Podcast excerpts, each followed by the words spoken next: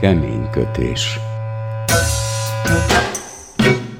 Gyakran elveszünk a könyvek kínálatában. Hogy döntsek? Borító? Szerző? Téma? Melyiket vigyem ma az ágyba? Kortárs szerzők, kortárs szerkesztők, kortárs kiadóktól.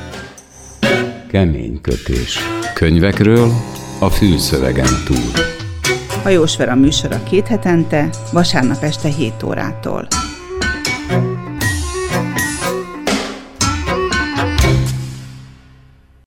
Szép jó estét kívánok, Hajós Vera vagyok. Gyerekkoromban játszottunk egy játékot, az Amerikából jöttem, mesterségem címere, és itt mutogatás következett. Aki nem mutogatott, azoknak meg ki kellett találni, hogy mit mutogat az illető, aki mutogat. Talán azért jutott eszembe ez a játék, mert mind a három könyv Amerikában történik, illetve, illetve az egyik az Magyarországról Amerikába menet. Az első könyv szerzőjét az elmetitkai nagyon foglalkoztatták. Múlt időben kell mondjam, mert a közelmúltban halt meg. A világhírt első regényének a Virágot Alcsennonnak köszönheti. A most bemutatni kívánt könyv egy borderline személyiségzavarral küzdő lány története, akinek tudatalattiából két terrorista csoport és az FBI is szeretné megtudni az elrejtett titkot. Ezért elrabolják, megpróbálják hatások alá vonni, és eközben mi olvasók rengeteg ismeretre teszünk szert a diszociatív személyiségzavarról. A második könyv szerzője Weiss Manfred dédunokája. És talán hallott már róla, kedves hallgató, hogy a népes Weiss család a vagyona fejében megvásárolhatta a szabadságát Henrik Himmlertől, a német gestápó fejétől. Így aztán a szabadút iránya a vágyott Amerika lett. A könyv szerzője már ott született Washingtonban. A szülei egymáshoz írt leveleit, a dokumentumokat, a visszaemlékezéseket csak egy baráti fordító segítségével tudta megérteni, mert azok magyarul íródtak. És minél többet tudott meg, annál izgalmasabbnak találta a kort, szülei kapcsolatát, és beszippantotta őt a családtörténet. A harmadik könyv helyszíne Miami, ahol a lakosok fele friss bevándorló, vagyis az elmúlt 50 évben érkeztek. Ahogyan a szerző könyvének bemutatóján mondta, ez az egyedüli hely az egész világon, ahol egy bevándorolt közösség, a kubai, amely egy másik országból, másik kultúrából, másik nyelvből jött, ura lett egy területnek egyetlen generáció alatt, és sikerült elnyernie a társadalmi hatalmat. Már ebből a mondatból is sejteni lehet, hogy a könyv fő témája a politikai korrektség álcája mögé bújt előítélet. Ennek a műsornak nem titkolt szándéka, hogy a könyvek iránt felcsigázzuk az érdeklődését, kedves hallgató. Gondoltam jó eszköz ehhez, ha a könyveket, amikről beszélünk, meg lehet nyerni. Érdemes tehát figyelni, mert minden beszélgetés után elhangzanak majd kérdések, és a helyes válaszolók között sorsoljuk ki a könyveket. A megfejtést a műsor címére, keménykötés, kukac, civilrádió.hu címre várom, egybeírva a szavakat, ékezet nélkül. Akkor vágjunk bele. Az Alexandra könyvkiadó jelentette meg Daniel Keyes Jóslatok az őrültek házából című könyvét. A fordítóval Varga Sabján Dórával beszélgetünk. Ez a könyv nagyon sok olyan pszichológiai szakkifejezéssel és személyiség problémával foglalkozik, ami azért az átlag olvasónak meghaladja az ismereteit. Úgyhogy néhányat kigyűjtöttem, és szeretném, hogyha segítene benne eligazodni itt van ez a borderline személyiségzavar. Ugye ezzel küzd a főszereplőnő. Mi ez? A borderline személyiségzavar, az mi pszichológusok megkülönböztetünk személyiségzavarokat, neurózisokat, pszichózisokat. Ez a személyiségzavar, ez nagyon-nagyon indulatos személyiség, az én képnek a zavarai, az érzelmi zavarok, tehát hogy nem tud stabil érzelmi kapcsolatokat kialakítani a környezetével, az elhagyatástól való félelem, ezek például a borderline személyiséget zavarnak azok a jellemzői, amik nagyon-nagyon áthatják a személyiséget. A főszereplőnő, a papája egy hipnózisba lezár egy emléket. Ez nekem annyira, Igen, igen. annyira hiteltelen. Létezik ilyen? Hát pont arról szól a hipnózis, hogy felszabadítani az elme által, a tudatunk által elnyomott érzéseket. A 19. században akkor voltak ezek a nagyon úttörő pszichiáter orvosok, mint a Zené, a Sárkó, akik hipnózisba vittek hisztérikus betegeket, pácienseket, és ez alatt a hisztérikus állapot alatt jöttek fel olyan emlékek, amiket előként ők elnyomtak a tudattalanyokba. Ez- Ezen alapul az egész Igen. elmélet ezeken az úttörő kutatásokon. Tehát a hipnózisban előjönnek olyan emlékek, amik a normál tudatállapotban nincsenek. És én azt gondolom, bár még én sem hallottam ilyet, hogy hipnózisba lezárni egy emléket, ugyanezzel a logikával akár ez is elképzelhető, bár nem tudom, hogy ez most mennyire az író fantázia és mennyire a realitás. A főszereplő nőnek, Ravennek van egy ikertestvére, aki meghal. Ez az egész iker dolog, ez ugye mindig ilyen kicsit milyen misztika veszi körül. Közösen együtt fejlődnek a mégben, és, és hogy ez egy ilyen különlegesség. Okozhat-e személyiségzavart? Mennyire foglalkozik ezzel a, a pszichológia tudománya? Hát szerintem ez egyre inkább előtérbe kerül. Most például most nagyon divatos ez a családfaállítás, és ott is például nagyon hangsúlyos ez a, ez a testvér, esetleges sikertestvér szerepe, aki, aki a méhben még ott volt az embere, és hogy ez mennyire meghatározó lehet később is, akár a választásainkban, akár a életutunkat mennyire befolyásolhatja, mennyire lehet ránk hatással. Személyiségzavart nyilvánvalóan nem okozhat. Személyiségzavar kialakulásához nagyon sok tényező kell, nagyon sok gyerekkori hatás. Azt pusztán azért, mert volt az embernek egy ikertestvére az anyamékben, az még nem fog személyiségzavart okozni. A személyiségzavaroknak a kialakulása is egy ilyen érdekesség. Szokták mondani, hogy, hogy nincs normális ember, mindenki egy kicsit abnormális. Azt hiszem, hogy ebben a könyvben nem nagyon találni normális embert. Én azt gondolom, hogy ez a mai amerikai paranoiát ezt nagyon jól mutatja, ez a fanatizmustól való iszonyú rettegés, ez a, a szeptember 11 utáni araboktól való írtózás, és hogy ami ott van, az valami borzalom, azért ez eléggé szépen kijön belőle, meg a terror, tehát a terrorizmus, meg a terrorcselekedetek, Való meg az félelmek. való, igen. Én azt gondolom, hogy ez a könyv, ha, ha valamire, akkor az amerikaiak mai paranoid állapotára nagyon jól rátapint. Nyilatkozat. Én, Jason Tadescu, ezúton vállalom halálom után, hogy a sárkányfok hadművelet az én alkotásom. 1979. november 17-én megsérültem az Aténi Műszaki Egyetemen a Papadopoulos ezredes és fasiszta huntája elleni diákfelkelés során. Azon a napon számos görög diák vesztette életét a CIA által támogatott diktatúra miatt. Engem az Egyesült Államokba küldtek orvosi kezelésre, de tovább maradtam, hogy elvégezzem doktori képzésemet klasszikus irodalomból. Ez alatt az idő alatt az egyetemről kivett szabadságaimat görög terrorista egységek alapításával töltöttem. Amerika szerte. Az N17-es megszervezését elvtársammal, Müron Kosztával együtt irányítottam. Vállalom a teljes felelősséget a CIA helyi vezetőjének meggyilkolásáért 1975-ben, valamint a további amerikai és görög kormánytisztek elleni támadásokért. Imádkozom, hogy megérhessem a titkos terrorista egységek feléledésének napját, melyeket én alapítottam mindenfelé az amerikai kapitalista államokban.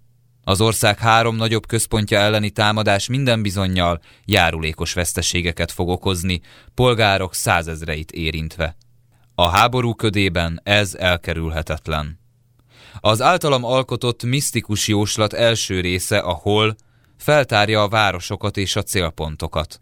A második rész a mi, a fegyverre és annak beszerzési helyére utal. A harmadik rész, a hogyan, saját zseniális módszeremet írja le a fegyver terjesztéséről. Ezúton hatalmazom fel végrendeletem végrehajtóját, hogy saját belátása szerint adományozza ezeket a kódolt jóslatokat a görög levéltárnak, hogy halálom után a jövő bölcsészei felismerhessék a zseniális Jason Tadescu brilliáns stratégiáját, akit elmulasztottak kinevezni egyetemi professzorrá. Tia átvette Dagentől a kéziratot és fellapozta a következő oldalt. Hadd olvassam fel hangosan, ha halljuk, az segíthet. Hol? Arctalan istennő lát jövőt szél futta toronyból, és ádáz gyűlölettel mindenkit lemészáról. Bika ember, ki megmenekült, megáll az elsüllyedt falak alatt, a halál ítélete ötszírmú virágot robbant. Van-e egyáltalán ebben a könyvben olyan, akire azt mondhatnánk, hogy, hogy normális? Mik? Talán az apa figura, aki, aki, aki öngyilkos lesz. Normális, aki, aki öngyilkos lesz. Az még ugye így képviseli a, valamennyire a, a realitást, vagy hogy ugye azért lesz öngyilkos, hogy nehogy, nehogy kiszedjék belőle a titkot. Köznapi nyelven tudathasadásnak szoktuk mondani, amikor valakinek több személyisége van, de megnéztem a neten, és úgy azt olvasom, hogy valójában diszociatív személyiségzavara. Erről egyébként a Cage-nek egy kiváló könyve van. Én azt gondolom, hogy ez egy jobb könyv, mint ez a, Igen. ez a mostani. Ötödik szelli. Abban egy uh-huh. diszociatív személyiségzavarú hölgyet ír le, és azt szerintem egy kiváló pszichológiai munka erről a személyiségzavarról, mint ahogy a másik könyve is, a Virágot Alzern, annak is egy nagyon fantasztikus mű arról, hogy mi, milyen lehet, mi rejtőzhet egy, egy értelmenek fogyatékos embernek a lelkében. Tudathasadás, ami mi, mi hétköznapi nyelven tudathasadásnak hívunk, az a skizofrénia uh-huh. állapota, és az pedig egy pszichózis, az, az más ha már így belement ebbe az utcába, akkor segítsen, hogy mi az, hogy pszichózis, és mi az, hogy elme, vagy személyiségzavar. A személyiségzavar az, az, amikor a személyiséget nagyon mélyen áthatják egyes viselkedésmódok, egyes felfogásmódok, az észlelés sajátosságai, az érzelmi élet sajátosságai, és ezek nagyon mélyen meghatározzák a személyiséget. Ilyen például ugye a borderline személyiségzavarban nagyon indulatos személyiség, az énképnek a zavarai, az érzelmi zavarok, tehát hogy nem tud stabil érzelmi kapcsolatokat kialakítani a környezetével, az elhagyatástól való félelem, ezek például a borderline személyiséget zavarnak azok a jellemzői, amik nagyon-nagyon áthatják a személyiséget. Na most, amikor pszichózisról beszélünk, akkor ott már teljesen elveszik a talaj a realitás és, a, és egy képzelt világ között. Ott már nincs meg egy határ, ott már a nem valós is valósnak érződik, és a, a valós is nem valósnak. Tehát ott elmosódik a határ a valós és a nem valós világ között. Ezek a pszichózisok, ilyen a skizofrénia. Az írókat, filmeseket nagyon izgatja a diszociatív személyiségzavart. Sokszor lehet vele találkozni különböző műalkotásokba. Nem hirtelen tör rá valakire, hogy egyszer csak feláll egy második személyiség. Ne. ne. Mert hogy vannak ilyen félelmek az emberekben, hogy, hogy elveszítik maguk fölött a kontrollt. Hát a kontrollt sokan elveszítjük azon a magunk fölött, bármilyen olyan helyzetbe kerülünk, ami... ami nem a hétköznapira, tehát nem a hétköznapira gondolok, hogy, hogy rákiabálok a gyerekre, vagy beszexem a környezetemben valakivel. Nem erre gondolok, hanem azért ennél komolyabb kontrollvesztésre. Amikor kicsúszik a valóság talaja a lábunk alól. Igen, azt gondolom, hogy ilyen állapotokat meg lehet élni, különösen ugye, hogyha drogokat próbálnak, mint hogy manapság azért nagyon könnyű is hozzájutni bármilyen drogokhoz, és meg lehet élni ezeket a helyzeteket, amikor a valóság egyszer csak kicsúszik az ember lába alól, és, és már nem is tudja nagyon, hogy hol van a határ. Ilyenek előfordulhatnak. Egyébként van drogindukált pszichózis is, tehát van olyan, amikor drog hatására tényleg pszichotikussá válik valaki. De az, hogy egy hétköznapi ember, aki sétál az utcán, és alapvetően nincsenek nagyon mélyen gyökerező komoly problémái az életben, egyszer csak három személyisége legyen egyik lépésről a másikra, azért ez nem... Nem gyakori. ez nem fordul így, nem. Bennünk vannak jó és rossz gondolatok, jó és rossz tulajdonságok. Harcolnak ezek a személyiségünkben. A diszociatív személyiségzavarral küzdőben a jó és a rossz harca? A két személyiség? Általában az egyik szelíd, a másik pedig agresszív. Hát szerintem ez a... Az írói fantázia? Ez egy nagyon, igen, ez nagyon jó így megragadni, vagy ez így nagyon érdekes benne, de ez azt gondolom, hogy személyiségtől és problémától függ. Nyilván egy hasításról van szó, hogy a, a különböző személyiségeknek különböző az emléktára, pontosan azért, mert a, egy személyiség nem tudja integrálni mindazt a traumát, ami érte őt az élete során. És azért ez nem jelenti azt, hogy akkor az egyik személyiség az az rossz kell, hogy legyen, a másik meg szükségszerűen jó, hanem egyszerűen csak más struktúrákban, személyiség struktúrákban tárolódnak az emlékek. Alapvetően azt jelenti az diszociatív személyiségzavar, tehát nem feltétlenül egy ilyen bennünk harcoló jó és rossz listáját, mint ahogy az például a Dr. Jekyll és Mr. Hyde-ban Igen. fordítva meg, meg, van, meg van örökítve. Ezek már inkább az írói fantáziának. Ez a gyönyörű megjelenítései egyébként, tehát nyilván van bennünk harcoló jó meg rossz, de maga, maga a betegség az nem feltétlenül kell, hogy erről szóljon. Az utolsóban a szerző bizonyítani próbálja, hogy a, a görög N17-es terrorcsoport, meg az iráni népi mujahedek létező szervezetek, és hogy ezek Amerika ellenes tevékenységet folytatnak, és veszélyeztetik az országot. Fontos az, hogy egy fikciós mű a valóság talaján álljon? Vagy ez segít elrugaszkodni? Nem, én azt gondolom, hogy ahogy mondtam is, hogy ez a könyv ez nagyon jól rátapint az amerikai léleknek a hatalmas félelmére, és még mellett, hogy rátapint, mellett még egy nyilván gerjeszti is ezt a félelmet, hogy támogatja. Én azt gondolom, hogy sokkal több népnek a Földön van félnivalója Amerikától, mint amennyi néptől Amerikának van félnivalója. Végül is nézőpont kérdése, hogy, hogy háború van a terrorizmus ellen, vagy a háború maga is terrorizmus. Varga Sabján Dóra pszichológussal, a könyv fordítójával beszélgettünk, Daniel Case, Jóslatok az őrültek házából című könyvéről. Ha szívesen megnyerni a kötetet, akkor arra a kérdésre válaszoljon, hogy milyen személyiségzavarral küzd Raven Slade. Megfejtését a keménykötés, kukac, civilrádió.hu címre küldje, egybeírva a szavakat ékezet nélkül.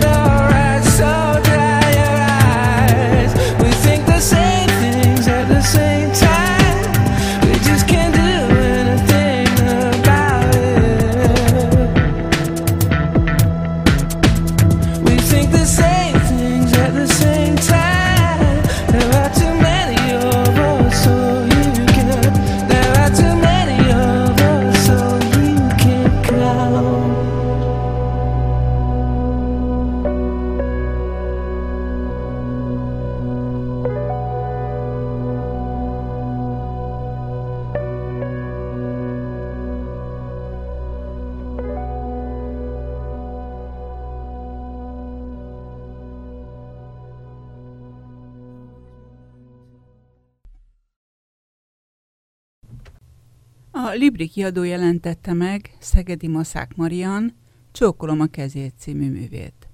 A fordítóval Rakovszki Zsuzsával beszélgetünk. Gondolkodtam, spekuláltam a könyv műfaján. Dokumentum, vagy családregény, vagy oral history. Ez egy Washingtonban született asszony. Ő meséli el a szülei családjának élettörténetét. Műfai besorolásokban én nem vagyok nagyon erős. Nem biztos, hogy mindent be lehet sorolni. Hát ez tulajdonképpen mindegyik együtt. Regénynek talán nem nevezném, mert amennyire tudom, fikciós elemek nincsenek benne. De olyan regényes történet. De regényes történet, igen. Magából a történetből következik a regényesség, egy szerelemnek és házasságnak a története is, csak hát olyan emberek szerelmi és házasságája, akik ilyen történelmi időkben éltek, történelmi szerepet töltöttek be. Fontos kapcsolataik voltak a politikai és a gazdasági elittel. És eléggé különbözőek voltak a két szülőnek ezek a kapcsolatai. A szerzőnek a déd nagypapája az a Weiss Manfred, aki a, aki a csepelműveket kezdte elépíteni, és egy hatalmas vállalkozást hozott létre belőle lányainak házasságai révén. A család együtt egy hatalmas szeretettet hozzá a magyarországi GDP-be. Ennek a történetét is elmondja a könyv. Valamilyen kis konzervgyárral kezdtek, aztán fegyvergyártással is foglalkoztak az első világháborúban, és aztán később, amennyire emlékszem, autó, meg bicikli, meg Igen. egyéb ilyen jármű gyártással is. Most, de hát tényleg egy hatalmas vállalatbirodalom volt. Talán beszéltem valakivel, aki csepeli, és mondta, hogy komoly tiszteletnek örvend mai napig Weiss Manfred Csepeden, hiszen egy olyan gyáros volt, aki törődött a munkásaival. Igen, erről is szó van, hogy a házakat építetett nekik. És emlékszem arra, hogy én gyerekkoromban az édesanyám dolgozott, az a Csepel autógyár volt itt Sopronban, tehát valószínűleg akkor voltak országszerte kihelyezett alvállalatok vagy leányvállalatok is. Amiről eddig beszéltünk, a szerzőnek a anyai ága, az apai ága az pedig a szegedi maszákok, ott is egész neves felmenőkkel dicsekedhet az a család. Baravás Miklós volt az egyik dédapa, az édesapja a Szegedi Maszák Aladárnak, ő is diplomata volt még a kiegyezés utáni időkben, úgyhogy az első világháború után neki megszűnt a hivatala, illetve csak papíron volt hivatala, de már nem töltött be fontos funkciót. A mama meg azt hiszem nagyon buzgó volt mindenféle ilyen társadalmi egyesületekben, és a Szegedi Maszák Aladár meg egy nagyon tehetséges fiatal diplomata volt. 40-ben ismerkedtek meg Kornfeld Hannával, igen. mamával, és elég hamarost, kellemetlen zöngéje volt a zsidó származásnak. És a karrierje érdekében titokban találkoztak. Nekem ez nagyon furcsa a mai szememmel. Nem egészen tudom, hogy mit tehettek volna. Azt hiszem, hogy volt egy pont, amitől kezdve már ezt egész egyszerűen nem is házasodhattak össze. Ugye Magyarországra volt igaz ez a dolog, és nagyon sokat magyarázza a szerző. Erről is van egy hosszabb eszmefuttatás, hogy miért nem mentek el. Tulajdonképpen fejezett címnek is választottak, amiben indokolja, hogy miért nem mentek el. Ezzel kapcsolatban nem a családhoz való hűséget említi, hanem egyrészt azt, hogy akarták cserben hagyni a környezetüket, másrészt meg, hogy az a társadalmi szerep, amit itt betöltöttek, az, az elveszik számukra, ha elmennek. Svájcban voltak a szülők, és figyelmeztették őket, hogy ne jöjjenek haza. Az egyik az, hogy nem akarták cserben hagyni a környezetüket, nem is annyira egymást, hanem baráti kört is, meg hát ezt az egész társadalmat, amiben beletartoztak másfelől, meg hogy akkor elveszítették volna azt a maguknak kivívott helyet, vagy szerepet. Van az ideg a nyaraló, ahol nagyon sokat embert látnak vendégül, és ahol egy mintagazdaságot működtetnek, és aztán az Andrási úti világban is nagy a társadalmi élet. Igen, sőt van egy másik valamilyen vadászház, ahova az egész korabeli hát politikai elitet is vendégül látták, ott vadáztak velük. Mert Horti Miklós kormányzóval is komoly kapcsolatban voltak, tehát mint egy tanácsadóként működött a család Horti mellett. Gazdasági ügyekben, igen, úgy tudom, hogy a Kornfeld Moritz gyáriparosok országos szövetségének is az elnöke igen, volt, vagy igen, igen. is volt, meg hát gondolom ilyen informális tanácsadás formájában is kivette a részét. Amikor Himmler köt velük egy alkut, a vagyonuk fejében megengedik, hogy fizikai létüket mentsék. Tehát, hogy elhagyhatják az országot, és egy 42 fős csoport ők a Weissmanfried nagy családja. Különböző helyekre, Svájcba, Portugáliába mennek. Történészek számára is egy érdekes fordulat, hogy, hogy a Gestapo főnöke ilyen ajánlatot tesz a családnak. Valami olyasmi volt, hogy azt a Göring is szemet vetett erre a csepeli vállalatbirodalomra, és két petélkedő náci társaság akart elkaparintani egymás orra elől, és fura, hogy egy szerződést egyáltalán tiszteletben tartanak, amikor erővel is elvehetik, de úgy tűnik, hogy ebben az esetben itt viszonylag szerencséjük volt, mert betartották a nekik tett ígéreteket, amit hát puszta erőből is elintézhettek volna. Az egész történet Hanna halála után megtalált magyar nyelvű levelekkel kezdődött. Ez egy nagyon szép történet. Ezekkel a levelekkel a kirakós játék hiányzó darabjai is a helyükre kerültek. A papíros figurák a szemem előtt formálódtak háromdimenziós húsvéremberekké. Igen, ez egy nagy történet volt, igazi történelmi súlyjal és jelentőséggel. Igen, egyike volt a háború azon lábjegyzeteinek, amelyek megérdemelték, hogy az egész történet róluk szóljon. Igen, a szüleim története a magyar történelem egyik fontos, visszatérő motivumára vetett fényt, a zsidók és az úgynevezett igazi magyarok feszültségekkel és dicsőséges mozzanatokkal teli kapcsolatára. De eddig nem is sejtettem, hogy ezek között a drámai díszletek között egy fantasztikus tőről metszett 24 karátos szerelmi történet fog majd kibontakozni. Sok év távlatából most meghallottam a hangjukat, és ezek a hangok nem olyan gondosan kimértek és visszafogottak, mint amilyennek gyerekkoromban hallottam őket. Nem tíz, húsz vagy még több év utólagos bölcsessége és rezignációja csendül ki belőlük, és nem is Amerika számukra idegen világában szólalnak meg, hanem a saját, valódi idejükből szólnak, abból a világból, amely formálta őket, és amelyet ők is formáltak, mielőtt végleg eltűnt volna mintha csak végre teljesült volna az a kívánságom, hogy a szüleim nem mellékszereplői legyenek a család drámájának, hanem ők legyenek a hős szerelmes és a primadonna. Ahogy sorra olvastam apám leveleit, a nagyszüleim hálószobájának falán függő fényképek életre keltek. Kiléptek a múltnak abból a pillanatából, amelybe belemerevettek. Most, hogy a fordítás segítségével megszabadultam nyelvi korlátaimtól, végre rendelkezésemre állt a jármű, amelyen felfedező útra indulhattam. Most végre ennek a kiterjedt történelmi és személyes kirakós játéknak minden darabkája ott volt a kezemben. Vagy majdnem mindegyik. A levelek egész egyszerűen megadták nekem azt a hangot, amelyen elmondhatom a történetüket. És az itt következő történet, amelyet kaptam tőlük, egészen más, mint amelyet korábban ismertem. Csak a Hanna oldala volt meg a leveleknek, és a többit hozzá gondolta, hozzá képzelte. Hát Marian nagyon sok mindenkivel beszélt. Kitalált levelek nincsenek benne, csak próbálta találgatni, hogy a, mi lehetett a hiányzó válasz, vagy hogyan reagálhatott a mama, de a mamának a levelei közül is megvan néhány.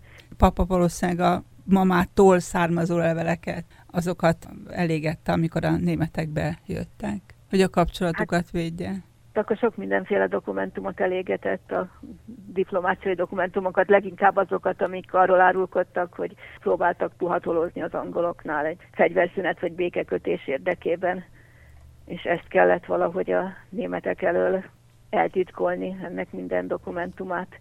De ezek magyar nyelvű levelek voltak, és miután Marian, tehát a szerző nem beszél magyarul. Igen, hát egy barátnője, aki értett magyarul, azt fordította le neki a hosszú-hosszú, nem tudom, heteken vagy hónapokon keresztül járt hozzá is fordított. Nem beszélt Mariannal személyesen? De egyszer találkoztunk, igen, hát egy elég rövid időre. De akkor már megjelent a könyv. még menet közben is dolgozott a szövegen, meg volt ilyen családi barát szerkesztő, aki átnézte, hát rengeteg történelmi, meg családi, meg személyes, meg mindenféle utalás van benne. Csókolom a kezét, bensőséges hang. Ez volt a leveleknek általában a befejező formulája. Hát a korabeli udvariassági szabályoknak megfelelt. A késcsók, csókolom Igen. a kezét, ezzel ugye megfordították, és ez kettőjük közötti titkos hangulatot árasztó kifejezés. Volt-e más ilyen nehézség esetleg a fordítással? Az egyik nehézség az volt, hogy magyarból visszafordított angol szövegek voltak. A levelek például, meg a dokumentumok, meg a naplók. Hát azokhoz nekem nem volt hozzáférésem, úgyhogy ezt ez a bizonyos családi barát szerkesztő kereste ki a magyar eredetit, azt hiszem ezek Washingtonban vannak, valamelyik múzeumnak felajánlotta őket a Marian, de hát voltak olyanok, amik megtalálhatóak voltak magyar eredetiben, könyvekben vagy dokumentumanyagban, és akkor azokat valahogy vissza kellett keresgélni. Például rengeteg volt a Szegedi Maszák Aladárnak a visszaemlékezéseiből, nagyon sok idézet volt.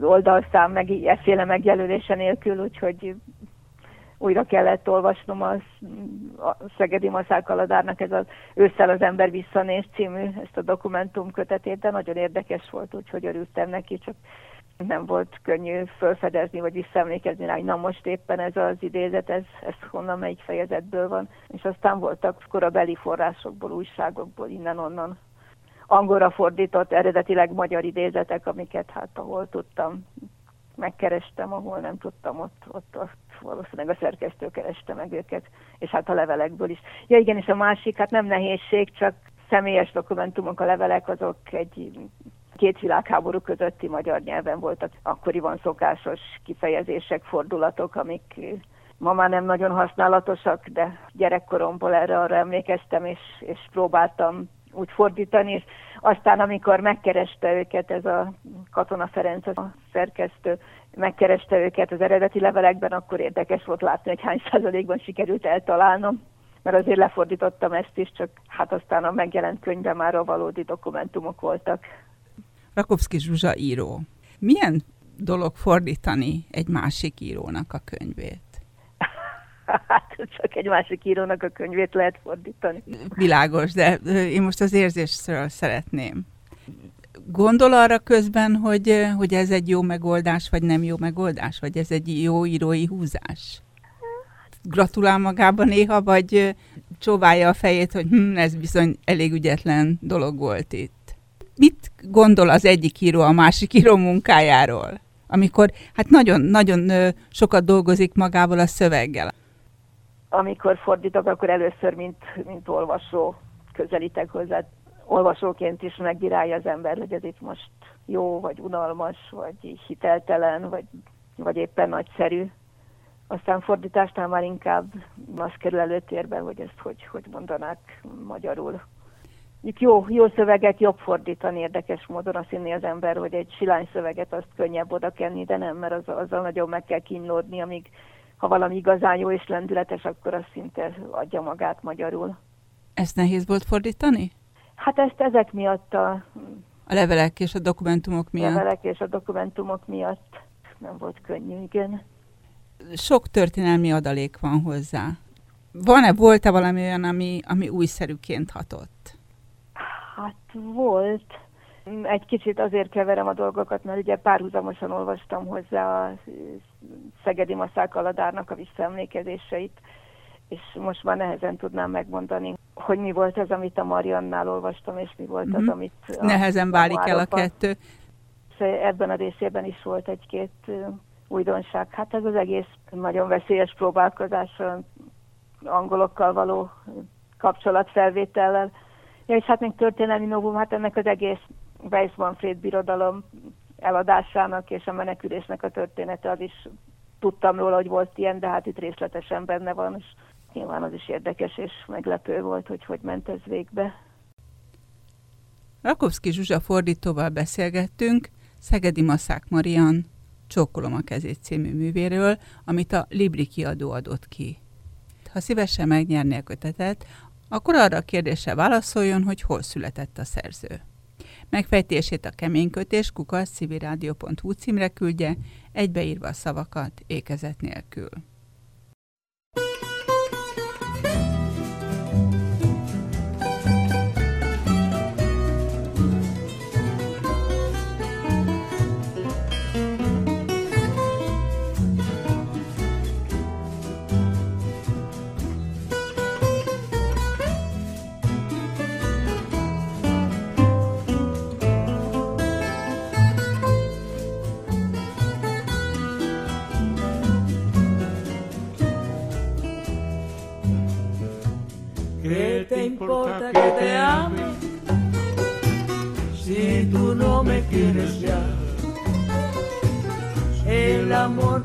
Pasado no se debe recordar. Fui la ilusión de tu vida, un día lejano ya. Hoy represento el pasado,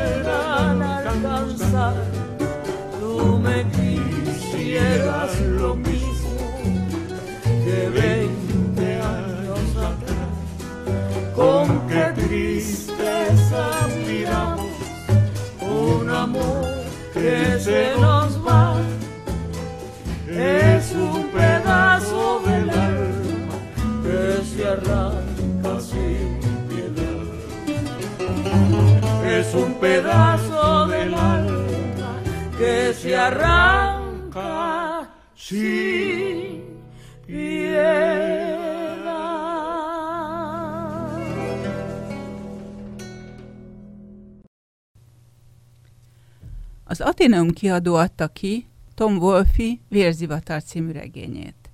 Szabó Tibor Benjaminnal, az Ateneum kiadó szerkesztőjével beszélgetünk.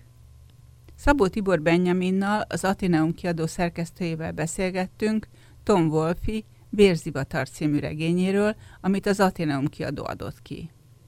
Ha szívesen megnyerni a kötetet, akkor arra a kérdésre válaszoljon, hogy hány százalék kubai él Miami-ban a regény szerint. Megfejtését a keménykötés kukasz civilrádió.hu címre küldje, egybeírva a szavakat ékezet nélkül. A könyvekből Szabó Zoltán olvasott szemelvényeket. A zenéket Cserháti Ákos választotta. Ne felejts el, két hét múlva újabb könyvekkel jövök. A könyv helyszíne Miami, ahol a, olvasom, hogy a lakosok fele friss bevándorló, tehát az elmúlt 50 évben érkeztek, és a legnagyobb létszámban a kubaiak a bevándorlók. A város rendőrségéről vannak pontos adatok, a könyvben 60% a kubai, 10% egyéb latin, 18% fekete amerikai és 12% angló. Ez tükrözi nagyjából a lakosság összetételét is. A könyv fő témája a politikai korrektség álcája mögé bújt fai előítélet, szerintem. Mit gondol erről? Tom Wolfe a kortárs amerikai irodalomnak a, ez a New Journalism nevű irányzatához tartozik. 60-as, 70-es években indult Amerikában, és ezek az írók, a Wolfi az egyik főképviselője, azt tűzték ki célul, hogy újra izgalmassá teszik a kortás amerikai irodalmat, mert hogy számukra az akkori kortás amerikai próza teljesen érdektelen, meg unalmas volt. Nem véletlen valószínűleg, hogy ezek mind újságírók. És olyan módon született ez a Vérzivatar című regény is, azzal a gondolkodással, ahogyan egy újságíró gondolkodik témájáról, hogy tudnélik egy jelenséget kiválaszt, és arra épít fel egy teljes társadalmi tablót. A Wolfi, mint minden író, olyan szereplőket keres, akik a társadalmi értelemben releváns pozícióban vannak, ahogyan különben az amerikai hollywoodi filmekben, meg az amerikai tévésorozatokban is rendszerint politikusok, újságírók és rendőrök szerepelnek. Valószínűleg éppen azért, mert ezek azok a munkakörök, feladatkörök, amelyben az ember a társadalomnak a széles rétegeivel találkozik, és azért aztán alkalmas arra, hogy a teljes társadalomról rajzoljon segítségével egy tablót az író. Valószínűleg a Wolf és ezért választott éppen ilyen szereplőket, és az egyetlen jelenség pedig, amit ő kiválasztott, az pontosan a, a Miami-nak az átalakulása. Miami-ra, meg egész Floridára úgy tekintünk, mint az amerikaiságnak az egyik képére. New York, San Francisco, Miami, ez a három nagy Amerika kép, miközben a valóság meg az, hogy szó sincs arról, hogy, hogy Miami valamilyen módon már ennek az amerikai álomgenerálásnak lenne a része, hanem arról van szó, hogy igen, hát részben a bevándorlók, mármint a kubai bevándorlók, részben meg hát nem is első generációs bevándorlók, hanem az Egyesült Államoknak a, a latin lakossága, ők nagyon sokan oda költöztek Miami-ba, és konkrétan arról van szó, hogy ugye többségbe került ez a csoport a társadalmon belül, és onnantól kezdve, hogy többségbe kerülnek, akkor már ők határozzák meg a, a társadalomnak az alapvető működését. Hát az önkormányzatiságon, meg az önrendelkezésen keresztül természetesen az azt is jelenti, hogy a közösségeknek a vezetői is azok közül kerülnek ki, akik e- ezeket a csoportokat képviselik.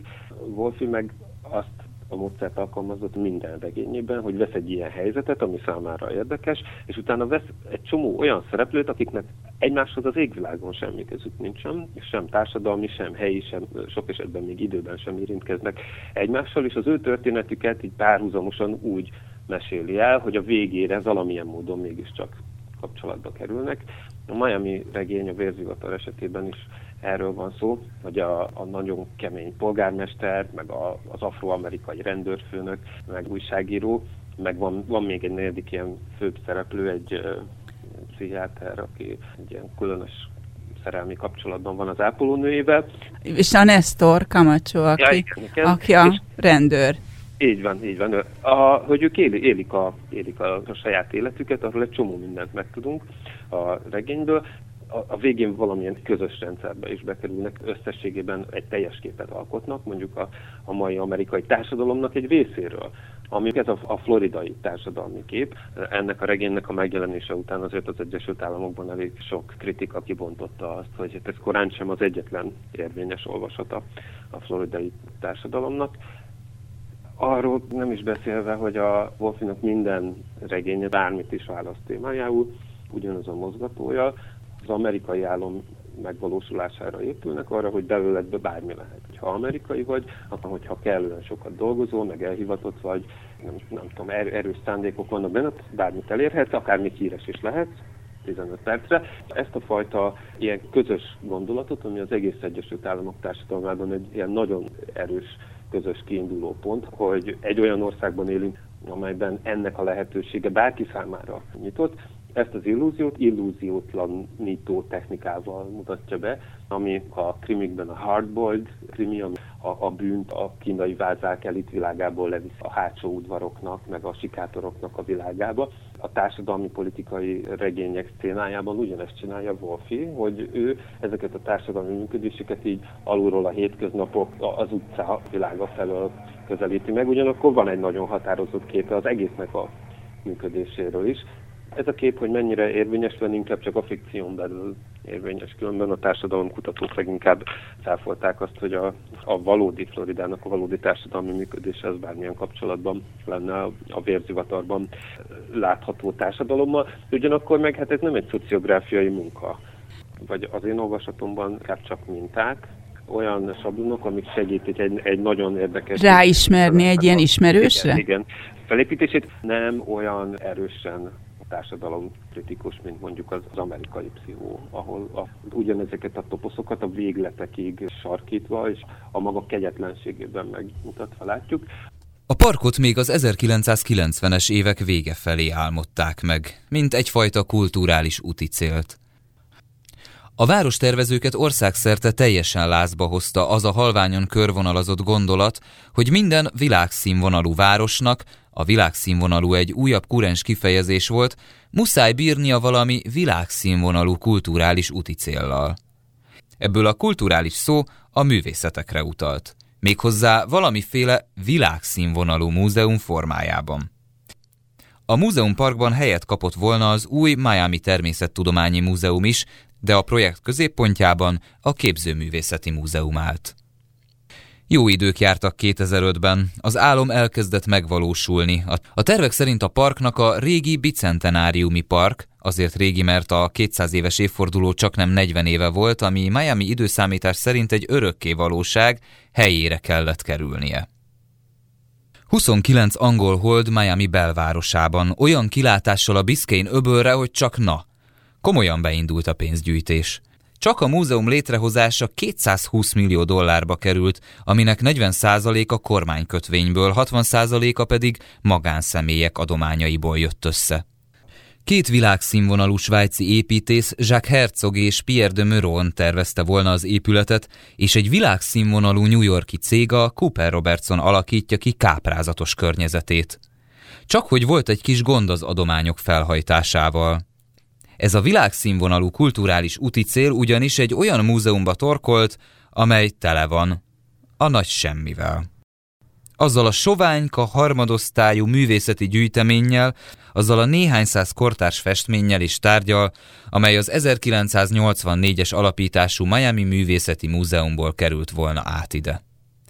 Erre az időszakra minden komoly műalkotás már olyan csillagászati árakba került, amelyek szabad szemmel kivehetetlenek voltak.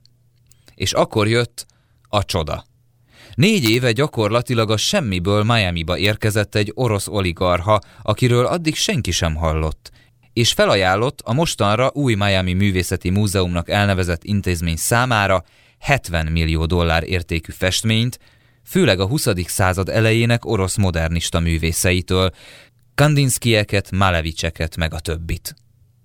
Ettől a perctől fogva az építkezés hanyat homlok megindult. Ugyan nem fejezték be teljesen a tavalyi díszvacsora idejére, de egy dolog azonban elkészült. A desszert után egy nyolc szakszervezeti tagból álló brigád begörgetett a színpadra valami masszív, kettő és fél méter széles, négy méter magas tárgyat. Óriási, amelyet májva szín bársonylepel takart. A jelenleg új Miami Művészeti Múzeumnak nevezett intézmény igazgatója pár szándékosan burkolt értelmű mondat után megrántott egy csigasorhoz csatlakozott bársony zsinort, és csak ennyi kellett, s a lila lepel lehullott, mint a pinty. És ott állt Miami előtt egy hatalmas, négyszög alakú mészkőtábla, amelybe jókora nyomtatott betűkkel belevésve a következő állt. Koroljov képzőművészeti múzeum. Miami fülsiketítő, örjöngő tapsvihar közepette egyszerre emelkedett fel, mint valami telepes élőlény. Az igazgató tanács Koroljov tiszteletére átnevezte a múzeumot. A masszív mészkőtáblába olyan mélyen metszették bele a betűket, hogy ha valaki megpróbált a vájat legaljára pillantani, akkor a betűt már nem is látta. Az igazgató tanács elnöke bejelentette, hogy a díszes, tíztonnás táblát a bejáratnál, egy hatalmas függőkert közepén gerendákról fogják lelógatni.